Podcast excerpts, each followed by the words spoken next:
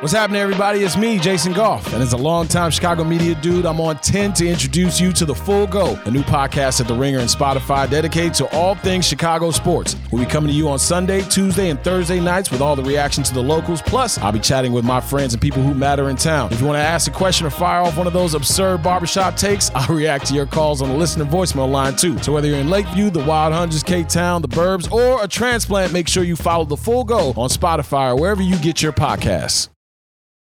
Allstate wants to remind fans that mayhem is everywhere. Like when your fantasy league meets up at your house. Everything's great until the hot plate gets too hot for the tablecloth. Now your kitchen's up in smoke. And if you don't have the right home insurance coverage, the cost to fix this is anything but a fantasy. So switch to Allstate, save money, and get protected from mayhem like this. Not available in every state based on coverage selected, subject to terms, conditions, and availability. Savings vary. This episode is brought to you by Hyundai. Think about all the stuff you can do now on Sundays after the Super Bowl's over. Adventurous activities. You need a Hyundai to get you there. The all-new Hyundai 2024 Santa Fe is equipped for any adventure with features like available H-Track all-wheel drive. You can take on the dirt trails and kick up some mud. Or available dual wireless charging pads so no one gets stuck in the great outdoors. Learn more about the all-new Hyundai Santa Fe at HyundaiUSA.com.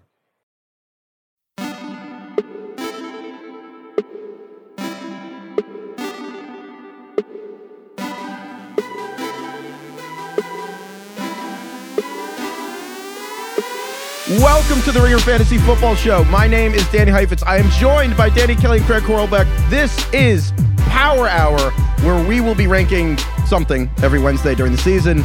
Today, we are ranking the best buy low candidates in the NFL after two weeks. But first, we have some news to hit. Uh, Jarvis Landry, Cleveland Browns receiver, was put on injured reserve. DK, if you have an IR spot, you can put him there. If not, do you Yeah. cut him or what? No, I don't think I would cut him quite yet. I mean, it's, it's sounding like it's just going to be. He has a sprained MCL, I believe, was the the what they figured out, and so it's not going to be like a season long thing. It's, he should come back, and I think he's still going to continue to be like a top two option in this offense. And so I wouldn't drop him if you don't have to, because it could just be a three week injury. What do you think, Craig? Yeah, Heifetz. Um, after what you told, after what you taught me about the ever changing IR rules, that means he only has to really be out for three weeks now, right? That's the minimum time he has to Yes. miss. Yeah, IR looks a lot scarier next to his name than like has to miss three weeks. Yeah, so don't worry about that. I mean, like DeVonta Smith sprained his MCL in the preseason, and look at him now; he's doing fine. So I wouldn't drop him either. Having said that, if you're in a hole and maybe you started off 0 and 2 or something, and I mean, If he can't Jarvis wait three weeks for three weeks, and you, I don't know, and you're trying like you know, it's not crazy to cut him. I just probably Yeah. wouldn't, but Yeah, it's not like there's no scenario where you would not cut him. Correct. I think that's fine. Okay, Ben Roethlisberger has a pec injury. Um, this maybe this 'cause isn't going to help. This can't help matters. Wait, you don't think this helps? Well, yeah, he was hit ten times on Sunday, so maybe Yeah. that's why. Tomlin said we have all the answers in house for. I mean, Roethlisberger's pec. They also have like four dudes on defense with groin injuries. I don't know. Craig, Steelers fan, Craig. Yeah. Does this like bother? Like, is there a world where like the Steelers' offense gets better if Ben misses time? I still think no. Um, Yeah. I I I understand that Ben is not who he used to be, but no, Mason Rudolph fucking sucks. And I'd rather have Dwayne Haskins play, to be quite honest. Maybe they just like take deep shots with him and just completely change the offense. But no, I still want Ben out there. Ben sometimes is better hurt anyway, so I'm ready to roll the dice. Against- We're playing Cincinnati. Ben, Big Ben's natural state is just playing. It's like when you're better at pool drunk than, or like uh, beer pong. you, like your first couple games of beer pong are tough because you're not drunk yet. But then as you get Yeah. into it, it's like you don't think about it. This is like Big Ben when he's healthy, just isn't good. But if he's a little bit hurt, So the preseason is over now. Ben is better on minute 50 of Power Hour than minute two right? playing beer pong. Exactly. All right, Davis Mills, Texans rookie, starting Thursday night football against Carolina. We talked about the last episode. at the Appointment Panthers viewing. defense. Yeah. Poor guy. Appointment. This is the first you don't need to watch this game. Actually, I kind of want actually to think it's oddly Darnold. entertaining. Bless his heart, Davis Mills. Yeah. Okay, 49ers signed running back Jacques Patrick. DK, who is Jacques Patrick? I've literally never heard of this guy. Apparently, he. Oh, Oh wow. Ding, ding, ding. This is this Oh got God. me because I'm like deep in dynasty brain. I've got like 33 team rosters, and I actually I'm in a dynasty league that has like 30 roster spots, 10 IR spots, plus 10 taxi squad spots, and I've never Holy. heard of Jacques Richard. Uh, ja- Jacques Patrick, sorry. um, It's like Jacques Richard, Jacques Patrick. Uh, What happened to Duke Johnson? Dude, he's just No? doing almost the like he hasn't tour been on a team for a reason. he's like visiting all these different teams. So this guy, Jacques Patrick, though, he apparently was a an. I thought Heifetz was cracking up there. He sneezed. yeah It was just really funny what you said. anyway, he uh, apparently was an XFL star. He played really well in the preseason for the Bengals, and they, that's what they signed him off the Bengals practice squad. So he's like 236 pounds, like run, Oh, runs boy. like a tank, six foot two. I I'm guessing he's probably not going to get many carries, if any. However, it's the 49ers, and in the Shanahan school of motivation, you never know who's going to play. You just never know. He might be like in really deep leagues. He might be worth an ad, an ad, but not in like ten, not ten team leagues. I think the 49ers backfield is like Inception. And when you get to limbo, it's just going to be Jeff Wilson, who's been on like IR PUP this whole time, will just be the leading rusher for the final month of the season. And then if you want to get out of limbo, it's when we're doing like playoff DFS, and then Raheem Mostert's just like the starting Yeah. running back again in January. He's back. So here's a quick recap of the 49ers backfield to see where we are right now. Elijah Mitchell is the presumed starter. He's coming back off of a stinger slash uh, shoulder injury. I'm not sure exactly what they di- diagnosed him with, but he should be okay. He's day to day. Uh, Trey Sermon, their third round rookie, has a concussion. He's in the league protocol, so he's. I would guess he doesn't play this week, but we'll see. Uh, Trenton Cannon, who they just picked up off the Raiders, or sorry, the Raiders waived him and they just picked him up. And then Jacques Patrick, who uh, we know nothing about. JaMycal Hasty has a high ankle sprain, so he is not going to be playing anytime soon. Jeff Wilson is on the IR. I think. Did I miss anybody? This is gonna be. I mean, honestly, this could be a pretty big week for Eli Mitchell. Yeah, I think that's the that's the bottom line. Is it's it looks good for him as long as he can stay on the field and stay healthy.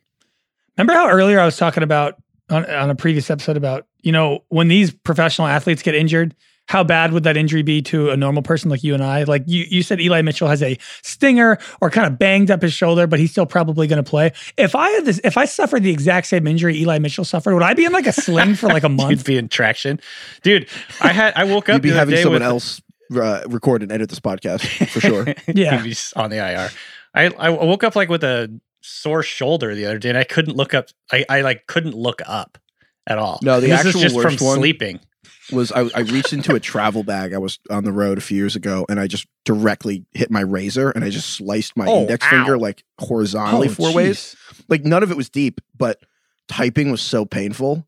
And I literally thought for a moment if I should like tell my editor this is too much. And I was like, oh my God, I'm writing out an injury report. Yeah, that's And funny. I was like, wow, I'm um I, Danny I don't think I would've Heifetz finger is questionable to report his story this week. Do you ever think about this? Like NFL players, you know, they're just world class athletes, like extremely fast, extremely strong. But but we can fucking type so fast, you guys. Like I can type 40 words a minute without thinking. Like think about that. How cool is that? I can say this now that I feel like I'm um more established. I kept this from everyone when I was an intern, but like I type with two fingers. Are you a hunt and pecker? Oh my god. I type with two fingers. You're a professional Stop. Yeah. writer. I know. I think I might be the only one who types two Holy. I didn't shit. tell anyone that for like years. You really do hunt and peck still?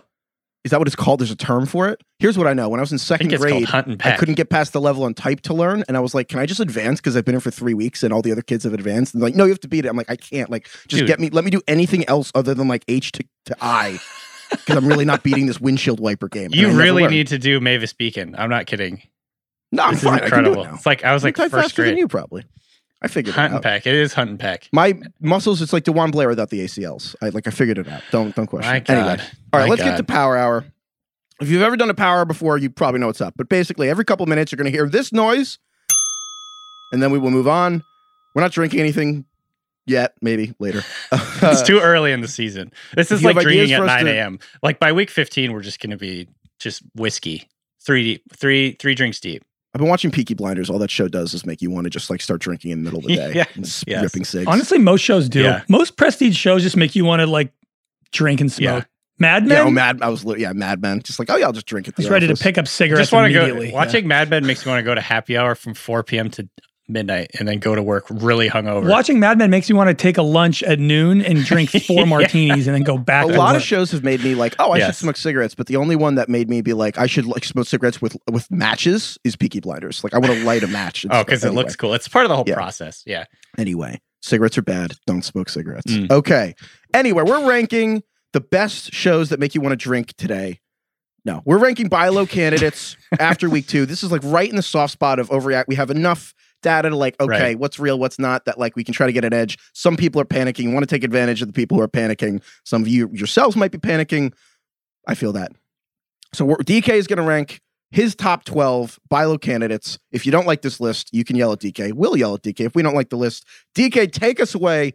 Yeah. Who is your number one buy low candidate after two weeks? So I think it has to be Jonathan Taylor from the Colts, even though he's he's looked good at times. Certainly, he's not like a total dud. But going into week three, he is the RB twenty six. That is not what we thought he was going to be when we drafted him twelfth overall or eighth overall. What what where did you guys draft him? Did you draft him in the first round or was he more of a second rounder? Early, early second. Yeah, All the Wentz, Quenton Nelson stuff kind of like was like, it does kind of scare you off. yeah. Um. So he's averaging 10.2 points per game and half PPR, which is clearly not what you're hoping for as an early round pick. However, he's been incredibly unlucky based on you know the expected fantasy points that he's uh, should have scored based on his usage, based on his volume, all that stuff. Um, he's lagging behind. So, bottom line, regression is coming in the positive. He's going to regress towards the positive. He's gotten all these end zone looks, all these red zone looks, just hasn't converted. So, I'm holding strong with Taylor. I think he's talented enough guy, and they're going to use him like continue to use him correctly. He's getting targets in the passing game. The production's coming. If you want to know what regression looks like in real life, it's the Colts' first drive against the Rams, them getting to like the two yard line, running it up the middle. Aaron Donald stuffs it, runs up the middle. Aaron Yeah. Donald stuffs it, runs up the middle, stuffers like no yards, three carries at the two, and then fourth they get sacked. And it's like that's exactly the kind of situation where the Colts are going to flip that in the future. Totally. Yeah. So he, I saw this from uh, Mike Clay. He has Jonathan Taylor has the highest expected rush and receiving total in the NFL this year, um, but he has yet to find the end zone. So he's getting opportunities. They're get, he's going to convert in the future. He's just that good, and I think the Colts offensive line will continue to like get more healthy and all that. Um, Does it freak you out if Jacob Eason might start for the the Colts on and off for the rest of the season? Yeah, that's the only thing about Yeah. this is man, it's just like man, uh, I, I guess he's too good to where it doesn't matter if the Colts suck. But that's my only fear is that this team just kind of collapses. Yeah, I mean, and that's fair. There's going to be fewer opportunities around the goal line probably going forward. Um, how long is Wentz supposed to be out? It's only going to be a few weeks, hopefully, but he sprained both his ankles, so who knows? How many is it? Maybe it's per week. Maybe if or per sprain, we have to figure out how many weeks. It's kind of like the bushels. How many pounds per bushel? It's like weeks per strain. The injury that he suffered was pretty gross looking. Like he got rolled up on and rolled over, and then his ankles were all wonky. So it Look, wasn't I know good. I don't like to make fun of injuries, but I've sprained my ankles enough that I, you know, I feel him. I've also Yeah. played NFL games and sprained ankles. Totally, totally.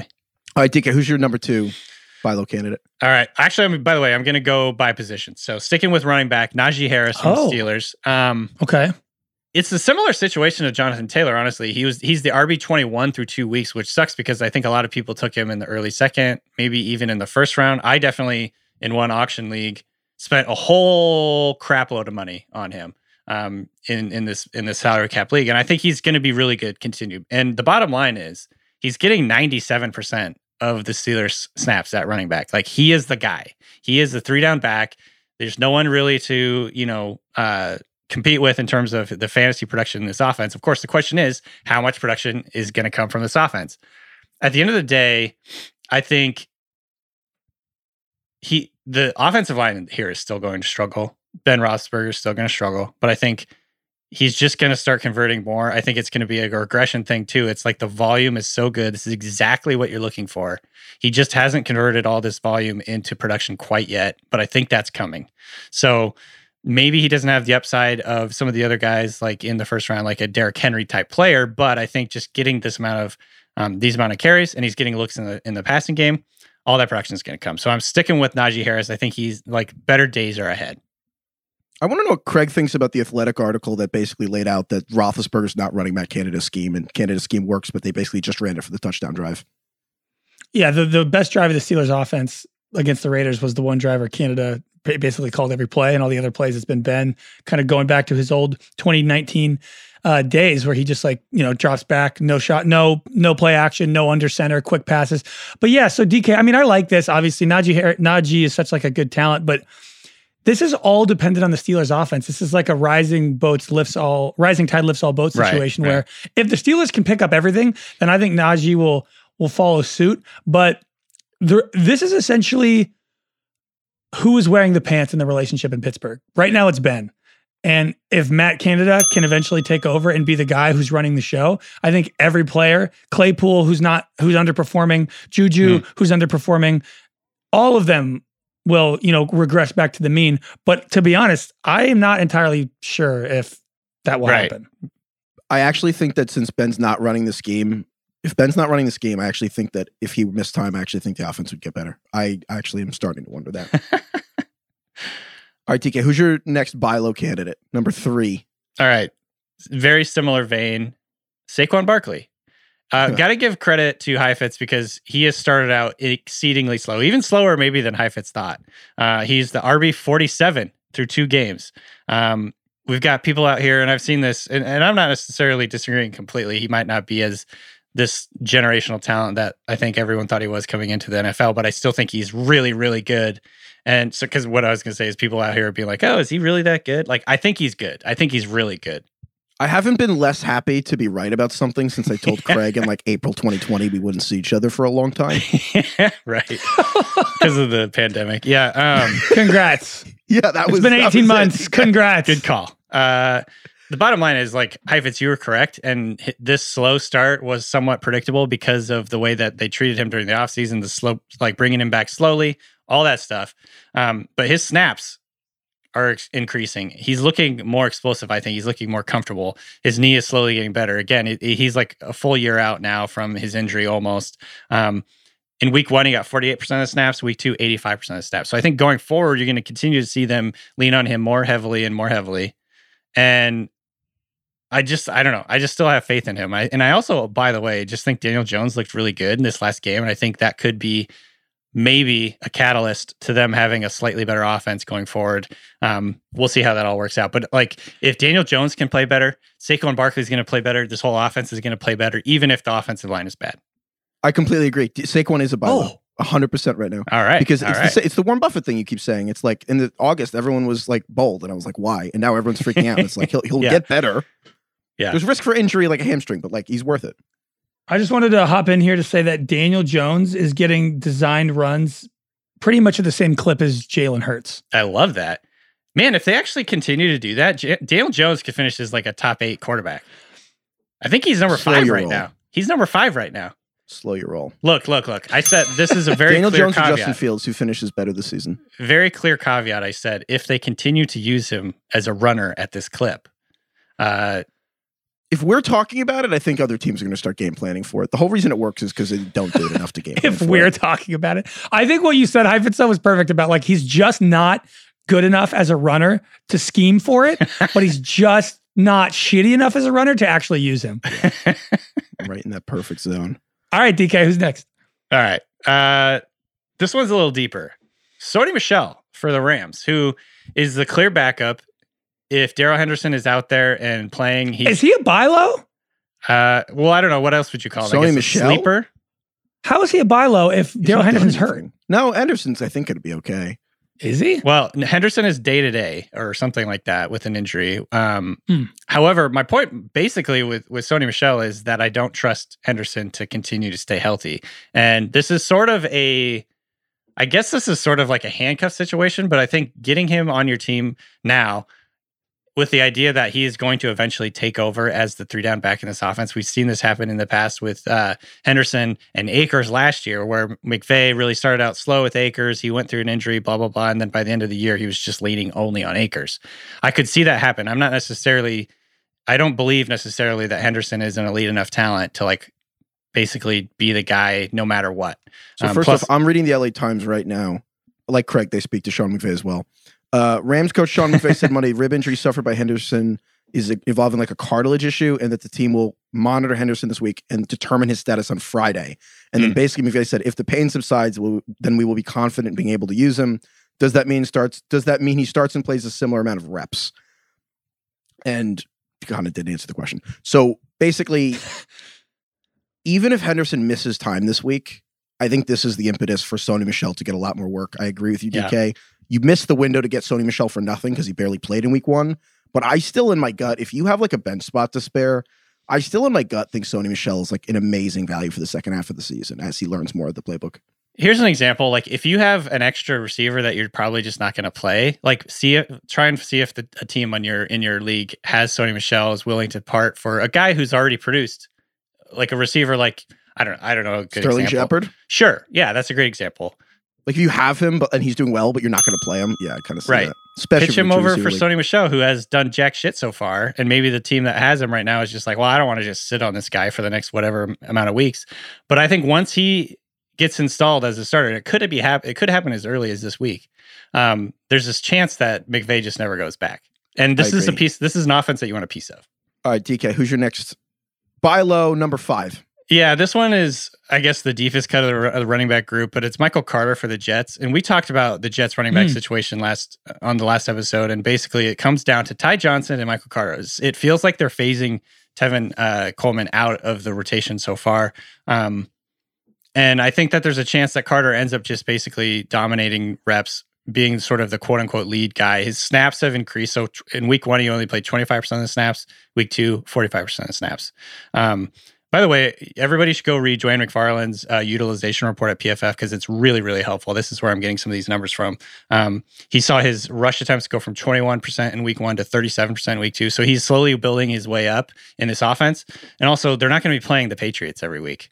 So um, I just think he has a chance to be more involved in the passing game than Ty Johnson does. And that could be valuable, certainly in half PPR and PPR. If you're really desperate for a running back, he could be a guy to go trade for now before he becomes the real starter in this team, which it feels like it's trending trending towards.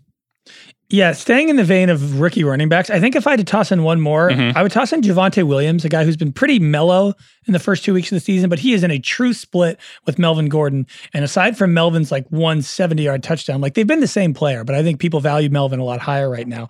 I still like Javonte to like finish the season stronger Yeah. than Melvin Gordon. So if you can get him now while he's kind of just like irrelevant and boring, I would. Also, sometimes this is where context, like we just say, like, oh, this guy's a buy low. Context is everything. Don't be an asshole to deal with for fantasy, but you also want to know where the other people are coming from. Like sometimes the guys who have Javonte Williams in your league, like went to Chapel Hill and loved him in college. Sometimes they loved him as a sleeper. Sometimes your friend has never heard of Javonte Williams and then just takes him and then doesn't know he is and he kind of sucks. And if that's the case, that's like someone to target. Like I like the guys who don't really realize they were sleepers is like always awesome. Yeah. All right, DK, we'll go wide receiver now. Wait, we got four seconds left. Anything to add? Uh, Thank you, Lauren. Mid episode. Boom! Didn't see that coming. All right. Uh, okay, so my next one, we're switching over to the uh, receiver position here. Stefon Hmm. Diggs for the Bills. I don't know necessarily. is necessarily. this like you switching? Is this like you switching beers? How did you sandwich so how did you go Saquon, Sony Michel, Michael Carter, Stefon Diggs? He's doing it by position. So he's going like Oh. the first half of the power hour, he's doing like Stella. And now he's going IPAs for the final 30 minutes. I don't know if that's like a ranking, but like sure. going with like Imperial IPAs. Here we go. Um, yeah, the alcohol percentage just jumped right back up here with Stefon Four Diggs. Loco. liquor, Four Loco beer, time. liquor. Um, Stefon Diggs, I don't know if you can really count him as a buy low because everybody knows so much about him. But if if you have a, a a manager in your league who's basically like pissed at how the Bills have done so far, is like jaded, disillusioned, disenchanted, whatever you want to say. Stefon Diggs is the wide receiver 30 through two weeks in half PPR, which is clearly not what you drafted him to be. You drafted him to be the overall wide receiver one. And um, so I think that is something that you could potentially take advantage of here. The good thing is his usage has been really strong. Another great utilization report that I read every week is Hayden Wink's fantasy usage model um, from Underdog, the, the underblog at underdog.com. And that is basically saying that Diggs is fourth this year in expected fantasy points in half PPR at receiver. It's just, it hasn't worked out for them. And this is based on usage, targets, um, like where he's targeted on the field, red zone, all that stuff. Um, that all goes into Hayden's uh, fantasy mo- uh, usage model, and it's really, really helpful. Um, the other thing that's very important to remember here is that the this the Bills have played two very good defenses thus far, and going forward, well, I don't know if the Dolphins are a really good defense, but certainly they're a quality defense that makes it hard on receivers with good cornerbacks.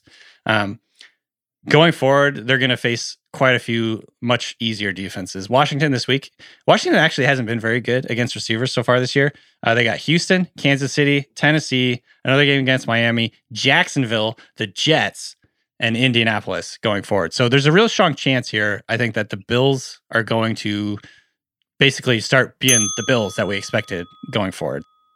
You filibustered the timer, I but I will say I disagree. Not that he'll get better, but I disagree that anyone will sell him for less than Stefon Diggs price. There's no discount from the Stefon Diggs manager this year. So yet. Unless you have a really, really twitchy, nervous So I'm friend saying, like, who gets if anxious. If they're jaded, they're if they're like, oh, if they listen to Heifetz and they're like, oh, Josh Allen, he's regressing back to sucking. This is I gotta get I gotta get out when I That's can. That's actually real. If they don't believe in Josh Allen, that's that's probably the best you could do. That's fair.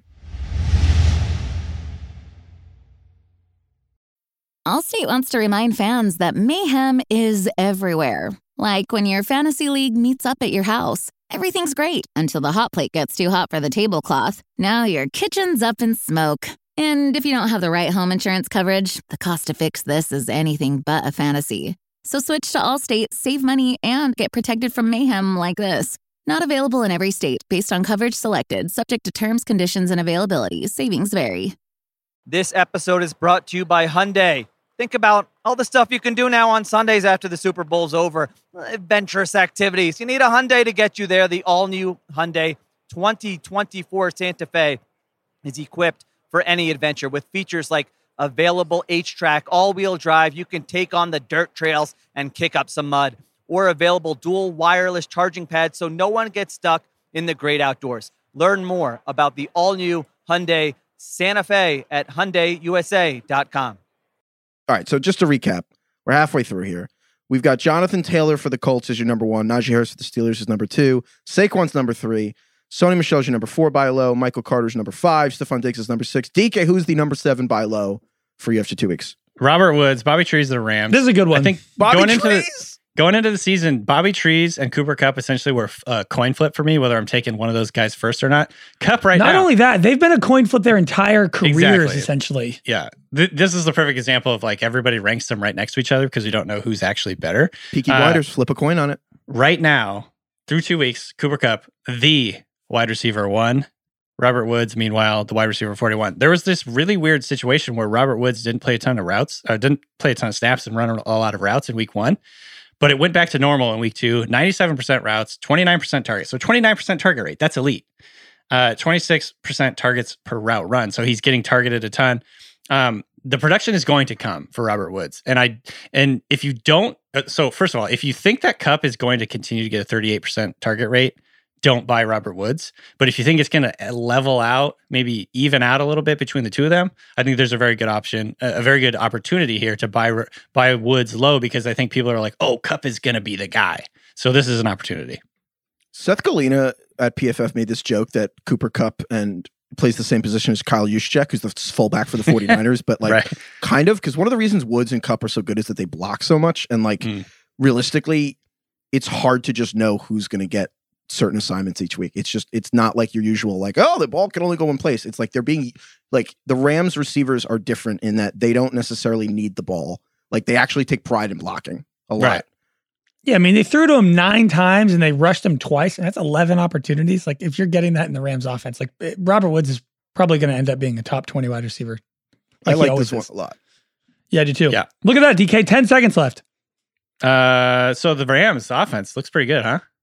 Or we could just take- use that 13 seconds to like the minute we just went over before, but I guess that was it's too late. Oh, oh well. I'm excited. Oh, oops. Stafford looks good. Okay. All right, moving on. Next, number eight, DK. Who's your number eight? Buy low.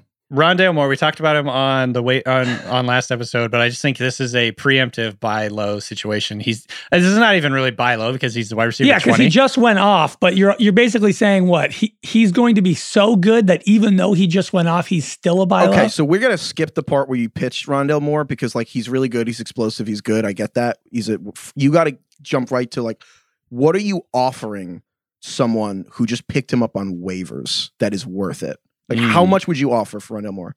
Make it easier. Where do you rank him going forward rest of the season amongst wide receivers? Ooh, that's a very good question. I would rank him as a wide receiver too. So top twenty four. Wow. like a top twenty, or if you say top twenty-four receiver. I think so. I think he's got a good chance. Holy, I think Are you so. wow? here's here's a few reasons why. Number one, he's looked incredible. He's like super explosive, very dynamic, and used in multiple ways. They're getting. th- I think they're going to make a concerted effort to get him involved every week.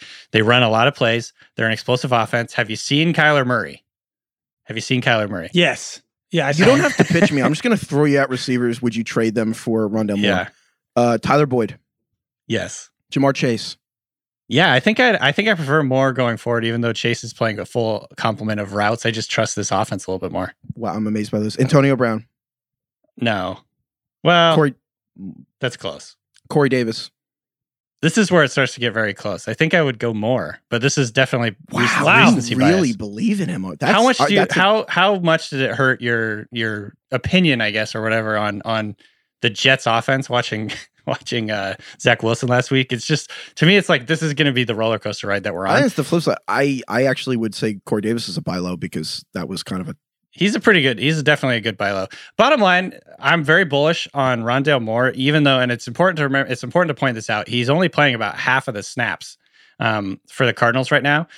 However, I think that's going to increase as we go along in the season. I think they're going to realize they have to get this guy involved every single week. He's that dynamic. He's that much of a field tilter, and especially in half PPR and PBR, I think he's going to garner enough touches to have a very solid floor, and he could just go off. Now, I'm probably there's probably an element of recency bias happening right now and excitement about that. But I just want to like say I think he's a good buy low.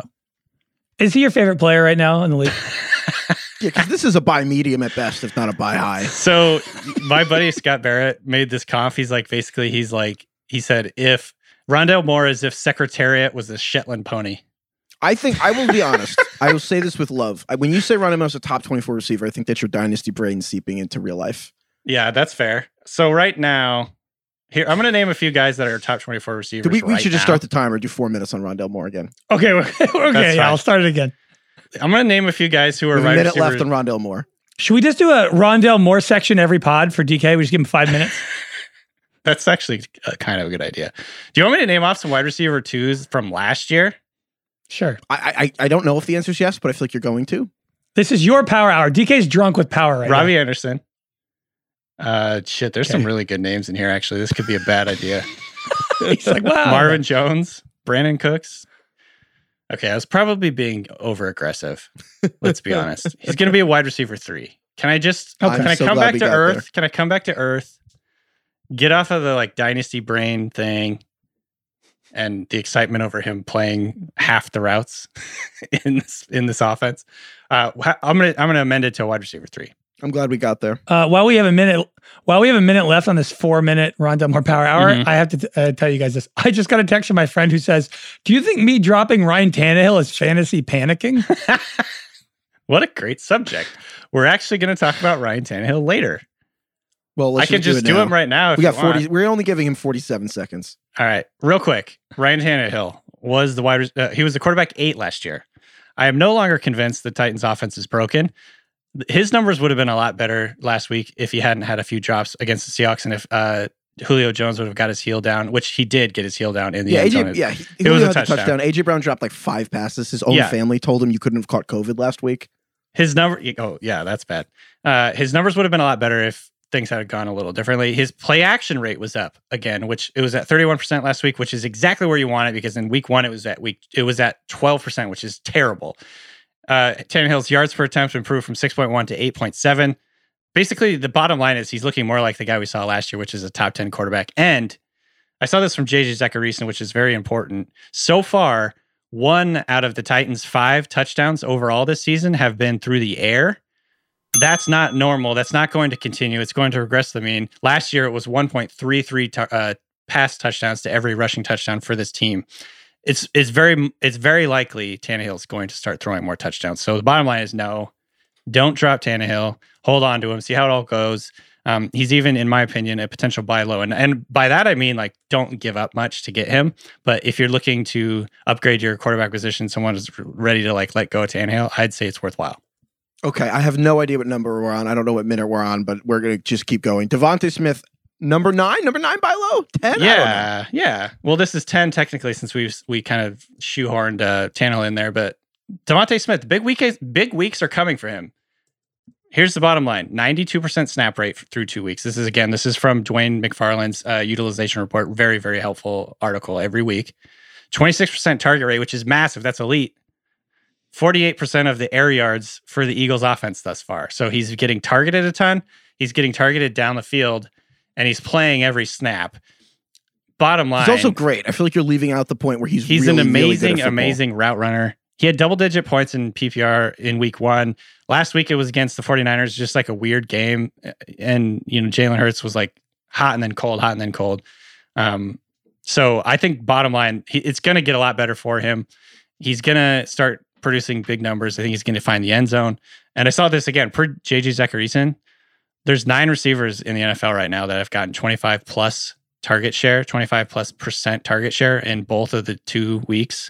And uh, DeVonta Smith is one of those nine. So, I don't disagree with you that DeVonta's good. I disagree he's a buy low because he was good for like the person who had him obviously knows who DeVonta Smith is. He's hyped up. Good in week Ah. one, bad in week two. I would disagree. I would disagree because I think people are quick to give up on rookies and be like, ah, I "Wow, just- this they're playing the Cowboys and the working out." Chiefs the next two weeks. The guy clicks on his profile, he sees they're playing the Cowboys and the Chiefs. I feel like no one's trading Heisman Trophy winning receiver ahead of those two games. Agree to disagree. Greg, fantasy court, real quick, just Santiago. deciding vote. I feel like like I agree he's going to be good. I just feel like no one's selling low on DeVonta Smith. I I think I side with Heifetz here. When I think of buy low power rankings, it's guys who had like two shit weeks, and DeVonta had like seventy yards and a touchdown in week one, which th- I feel like that is enough to make you trust him for the next five weeks. Well, the rest of my list is going to be unsatisfactory to you because the guys don't meet the the standards of that per se. Um, but I get what you're saying. Here's here's here's what I would push back on. We're now two weeks into the season. Someone doesn't have a running back. They need an RB two. I think that they'd be willing to trade a guy like DeVonta Smith for like a second running back that they can actually start. Okay, How's that? sure. All right. Next up, start the clock. Kyle Pitts. And I have written down here Cardinals for some reason. He's not on the Cardinals How is he a buy low? Yeah, I'm confused because it's a this as well. disappointing first two games for him. It's he definitely had not. like seventy yards Definitely last week, not and he was like up. the tight end If six. he's PPR, he had 12 points. so Oh, we got our talons out for DK now. We got do knives we want to just? list. Should, are we just going to skip him then? Is he is he off No. the list? no, make your case, DK. Maybe this is like by medium. I would say that he hasn't lived up to expectations. Is that incorrect? I mean, I mean, I- considering this, uh, uh, because again, if you're actually making a trade for someone, the first question they have is, okay, well, who do I play at tight end? They don't have a backup tight end, so you have to send them your tight end, who, if What you're if doing this, probably do? sucks. So they open waivers, they look at the guys, and they're like, hmm, none of them had five catches for 73 yards. Never mind. They're like, I just feel like no Here's the deal, wants to trade their good tight end. I, I, here's a, here's a just you actually made me think of something interesting. I saw someone talking about this on on Twitter the other day. Do one for one trades ever really make sense for anyone? In other words, No. are you like trading Pitts for another tight end? No, They do is in the same co- fantasy baseball because there's more positions and sometimes you do categories, but I find it so difficult to do that in football. Yeah.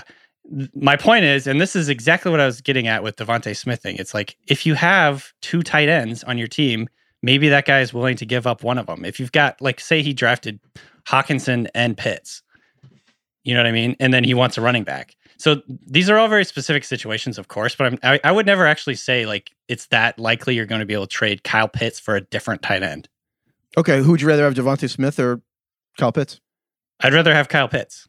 I think that I mean Kyle Pitts is the overall tight end nine right now, and I guess he was drafted as like the tight end six. So I suppose he's slightly underperforming, but guys like Juwan Johnson are ahead of him and Gronk, who probably will end up getting phased out Would you Um, trade Gronk for Kyle Pitts? Immediately. You would Yeah, take that's- Pitts? Yes. Wouldn't that be buying low on Pitts? Well, no, it's it's more selling high on Gronk. on. It's more selling high on Gronk than it is buying. It's absolutely buying low on Pitts because you're No, it's you not. are. It's selling high on taking Gronk. You're getting someone who two weeks ago when we inverse. drafted. It's the inverse. You can't say you're selling high on one guy and not buying low on the other. That's not yes, true you at can. all. Absolutely You true. you can. I could trade Gronk for. I don't know, like a guy who's a Melvin Gordon right now. That doesn't mean I'm buying low on Melvin Gordon. By definition, think of it like a salary cap draft. If Gronk went for one dollar and Pitts went for eleven, and Gronk, if you did the draft today, Pitts would go for eleven, and Gronk. I feel would go like for we should have had That's this not selling conversation low on Pitts. before I made my list of 12 people here. Let's talk about the next guy Look, we because said at the you top, guys if we wanted clearly to shred the believe me. list, we're going to shred the list. That's what you make lists on the internet for, to upset people. All right. Let's see if this meets the definition of your guys' buying low situation. Tyler Higbee, he was the tight end 50 in week two. Does this count? Yeah, because like if he sucked in week two and the, peop the guy who has him doesn't know a ton about Tyler Higbee, like yeah, if they're like in on him as a sleeper, yeah, You're they just got moving the on auto goalposts, sure. regardless. No, no, no, no. This makes more sense. Kyle Pitts had 70 yards in week two, and he's the best tight end prospect ever. How I don't understand how that's a buy low. Tyler Higbee had eight yards. I completely agree. That's a buy with low. Greg. It's a buy And medium. You. It's a buy medium. He's been It's he's buy been medium, sure. disappointing, but based on all, like all of our expectations, regardless, let's move on. Can we just move on? Well, Higbee is nerve wracking, so give me your pitch. Look, DK, So- we, gave, we, we- we asked you for 12 buy lows. You got to 10 before there was a buy medium. I don't think it's a problem. All right, cool. Um, so I hate you, DK.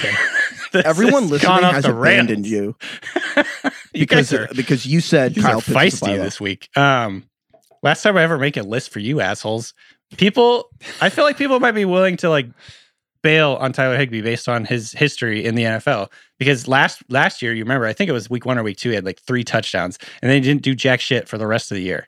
And there could be people that are worried about this again uh, happening again this year. However, completely different situation. Well, not completely different, but like significantly enough different situation that with Everett gone, Higbee maintains the number one and only tight end role in this offense. He's still playing like 85% plus snaps or whatever it is. He's running, he ran routes on 84% of the pass plays this last week. He only got one target.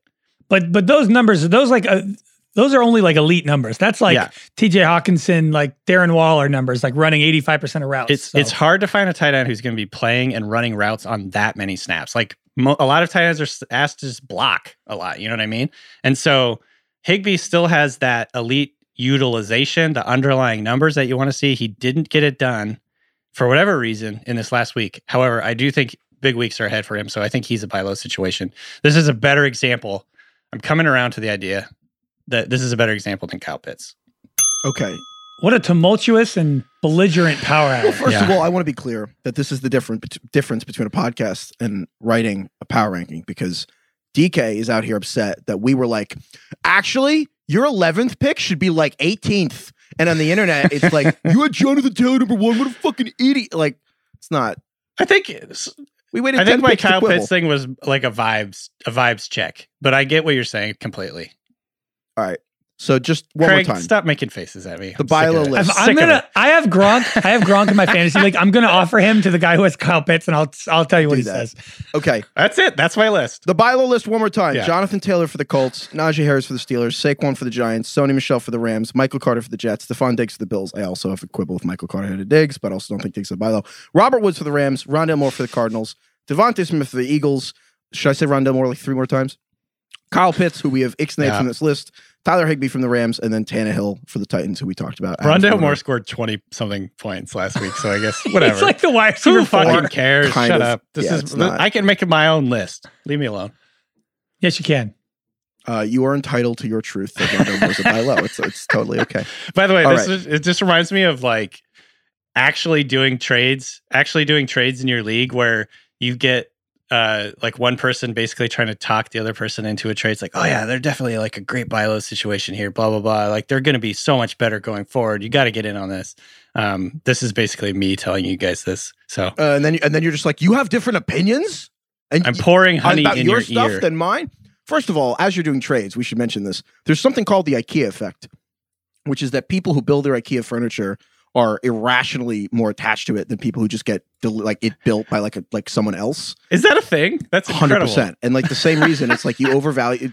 Like for all the talk of like you don't like value what you have, you actually way overvalue your own stuff. Same with your fantasy players. Like way overvalue Oh, the players you got. The IKEA effect is a very strong thing in fantasy. I mean, I'm so it's hard for me to give up any of the players on like dynasty leagues just because it's like, well, I drafted this guy for a reason. He's going to Yeah, be you're good in 2024. Another day is here, and you're ready for it. What to wear? Check. Breakfast, lunch, and dinner? Check. Planning for what's next and how to save for it? That's where Bank of America can help. For your financial to-dos, Bank of America has experts ready to help get you closer to your goals. Get started at one of our local financial centers or 24-7 in our mobile banking app. Find a location near you at bankofamerica.com slash talk to us. What would you like the power to do? Mobile banking requires downloading the app and is only available for select devices. Message and data rates may apply. Bank of America and a member FDIC. Let's get to some emails. We had an incredible week for emails. Holy crap. A lot of you know about corn. I haven't read any of these, so I'm excited to hear them. You know what we should do one week? We should do a power ranking of emails. That's a good idea. Wow, Craig, Come with your best stuff. Craig, with the, that we're, we're gonna do that soon. There we go. Power ranking. Power rankings emails. mailbag. Yeah. We're gonna do everything. Showdown time, everything. Power ranking of emails. All right. So we la- the last episode we did the showdown time, the ch- the tiebreaker, I think for Cordarrelle Patterson. Yeah, the Someone corn said corn corn Darrell to Kyle. That was funny. But anyway, the point being, we talked. The trivia question was, what is the price of a bushel of corn right now? to which we um plot. Spoiler alert: we live on the coast and didn't get that right. Well, I got, I was incredible. I was 20 cents away. I said Yeah, okay. 475. The answer was You no five idea what a bucks. Yeah, was. but we spent like half the time talking about how much a bushel is. We don't the even point know. the point is we had literally there are literally dozens of you who emailed us about the price of corn so just shout out just for some particularly special emails daniel david caleb jacoby casey christian christian there were two christians charles kyle unbelievable but i have to read a few in particular one shout out to daniel who said that in nebraska kansas dakota is that part of the country knowing the price of corn is like knowing the price of a gallon of gas which is which is in California about the same price. Yeah, of a bushel. the third person named Christian to email us about corn said, Christian, he said, I have been trading agriculture since 2006 cattle, hogs, Whoa. corn, beans, wheat, etc. Agriculture trade value column? Like, right?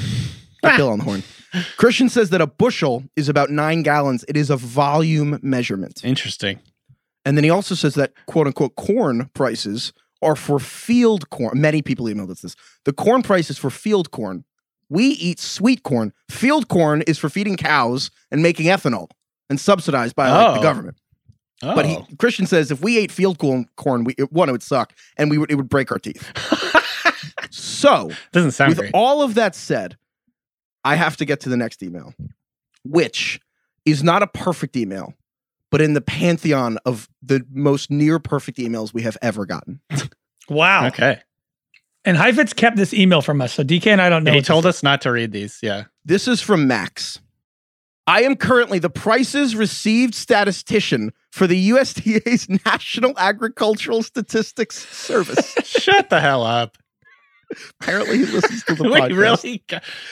I'm I'm dubious, but actually I believe this one because First, Mariah Carey's uh, uh, agent uncle or whatever that Yeah, was. And get- now we got this guy. got to follow up on that. I immediately looked him up on LinkedIn, and he is real. Wow. This is a real person. Okay. Like I, I checked. Noted. He's verified. Max writes, so the prices received statistician for the USDA's National Agricultural Statistics Service writes, the corn price per bushel is defined as the price received by farmers at the point of first sale. He goes on to explain how corn works, and then he says, I am attaching the most recent agricultural prices report for your reference with a 70 page PDF Holy shit. on the history of corn prices and other relevant crops. And I looked at the numbers, and I have to say, Craig was dead on for the price of field corn, Mm. but none of us knew we were talking about field corn. The price of sweet corn, which we were all envisioning, is $26 a bushel, which is almost exactly what DK said. Yes. I thought it sounded cheap. I thought And that so was that was an DK awful that was an awful price for a good amount of like corn that you could barbecue. Are we talking about corn on the cob or is it off yes, the cob? sweet corn's on the cob, and they pick it by hand. Got it. Field corn is like the giant, uh, the giant tract. I don't know what they're called, but they, you know, the industrial things that pick Yeah. them up. You know, they're not like handpicked. So I think Craig loses Hell the yes. showdown time. This is like a stat whatever correction. Yeah, Like- it's No, a fantasy no, no, no. stat correction So why are we just deciding that it's one type of corn, but not the other type because of corn? Because we didn't Like- know like- the other kind of corn Craig. existed. Max emailed us. This is happening. This is from the definitive source in America on this topic. It's from the PDF. I'm just saying, like w- corn. You know, corn is corn. Like w- we didn't know we were talking about sweet corn or I have livestock corn. Fifteen corn experts in our email account who are like, corn is not corn. I sell corn, and I would never eat that shitty corn. Yeah. Well, cows do. So It's the food your food eats. Okay, so with all that said, you know Mr. Deeds when like he walks in at the end and they're like, actually Deeds, and it's like the whole dad's. I feel like that's me, right? Now. can I ask a question to you guys? This is probably going to be one of the dumber things I've ever asked, Wow, that's and it, this is my favorite snack in the world. Oh boy. Where does popcorn fall in the kind of the corn ecosystem? Yeah, that's a good question. I was also there. I know that there's like a famous tweet out there somewhere that's like, "Why is corn like the one food you put in the microwave and it explodes into like something totally it like metamorphosizes?" The actual answer is that inside corn kernels, I think, is enough water that the water. It basically it's just Heats basically and turns into steam and expands. Yeah, I mean, that's pretty cool. But but but like, is it is that livestock corn just put into the microwave? Like, what is popcorn? Oh my God! Are you saying it's field corn seeds? Is popcorn? All the corn experts who emailed us, let us know that we can just Google. We're gonna get a That's what I'm asking. of new emails. No, actually, wait. I'm just gonna Google this. What am I talking about? That's what Google's Because it's in the corn. It's a corn kernel, but like, is it livestock? I'm googling is popcorn field corn. Um, do they? Is the cornfields that you drive by when you see all these cornfields, like if you're driving through Nebraska? So is that not? oh, I think Sweet corn? popcorn is a different kind of corn.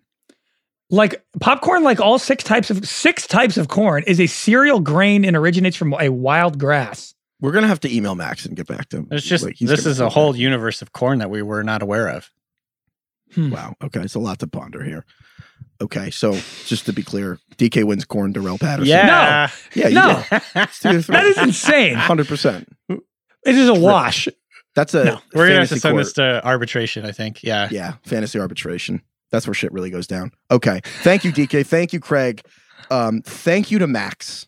You Yeah, are an thank you, Max. American hero and a public servant, deserving of our honor. Thank you, Lorne. Thank you, corn. Thank you, corn. ah, get I'm it with a mad I K. laughed. yes, yes. Corn Michaels too. Corn Michaels. Did you not want to do the smash thing? It's only, we're only at 51 minutes. That I kind of thought we talked too much about corn to kind of keep talking about nonsense. Did you want to do more? It's like, let's do a palate cleanser to, to end the podcast here. Uh, what I do we always got? do actually to Yeah. pop cleanse after popcorn. I hate Yeah. popcorn if I don't have water. Popcorn is legit my favorite snack. Me and Steph Curry, we're pretty similar. Okay, anyway, we have one more email that I guess if the people are still around, then God bless you. We got an email from Ben on Super Smash. Ben, Ben. And he said, Here is my take on NFL players as Smash Brothers characters. Justin Herbert is Captain Falcon. it's funny. Herbert's unbelievable arm equals Captain Falcon's Falcon Punch. Okay. I like it. Travis Kelce's Donkey Kong, no explanation needed.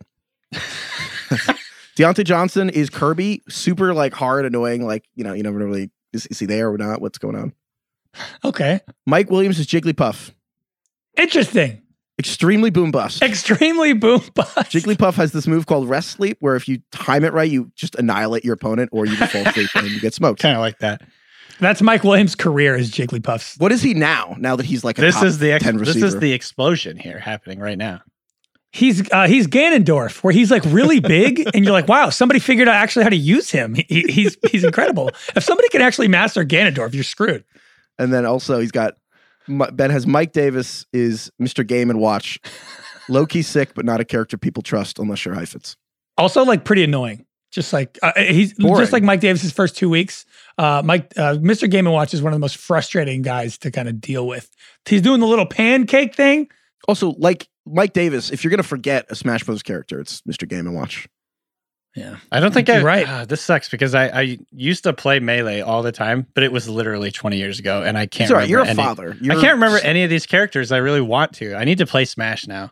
DK, can I give you bad news about the whole being a dad thing? It's that sleep actually is really important for memory. So like you're just Right. it's okay to all your college memories will fade. It's it's a real thing. Like it's such a cliche, but when you get older, as you start getting older, it's like, man, I don't remember stuff anymore. uh, I do remember in I was in the college dorms at UW. We lived in these things. This is the University of Washington. We lived in these things called clusters. So there's like eight people with a common room, and in our yeah. common room. When everyone, when anyone would yell "smash," like you just have to come out of your room and play like a melee, whatever, and it was so much fun. Um, clearly, I didn't meet a lot of girls my freshman year of college. Is kind of like That's the all right. bottom line here, but had a hell of a time playing melee. But I don't remember it at all. I've never felt a sense of family as much as I have when I'm playing Super Smash Bros. Yeah, yeah, with my for friends. sure. It's just the best game. Craig, what percentage of our listeners do you think you could beat in Super Smash? 96. Whoa! So that's how many snaps Najee Harris has. You you would you would Right. lose as often as Najee Harris leaves the field. there you go. Yeah. Okay. Maybe we'll have to organize something. All right. Thank you, ever. Yeah, I, just did. I already did the. We already did it. Just Yeah. say bye. All right. Yeah. Goodbye.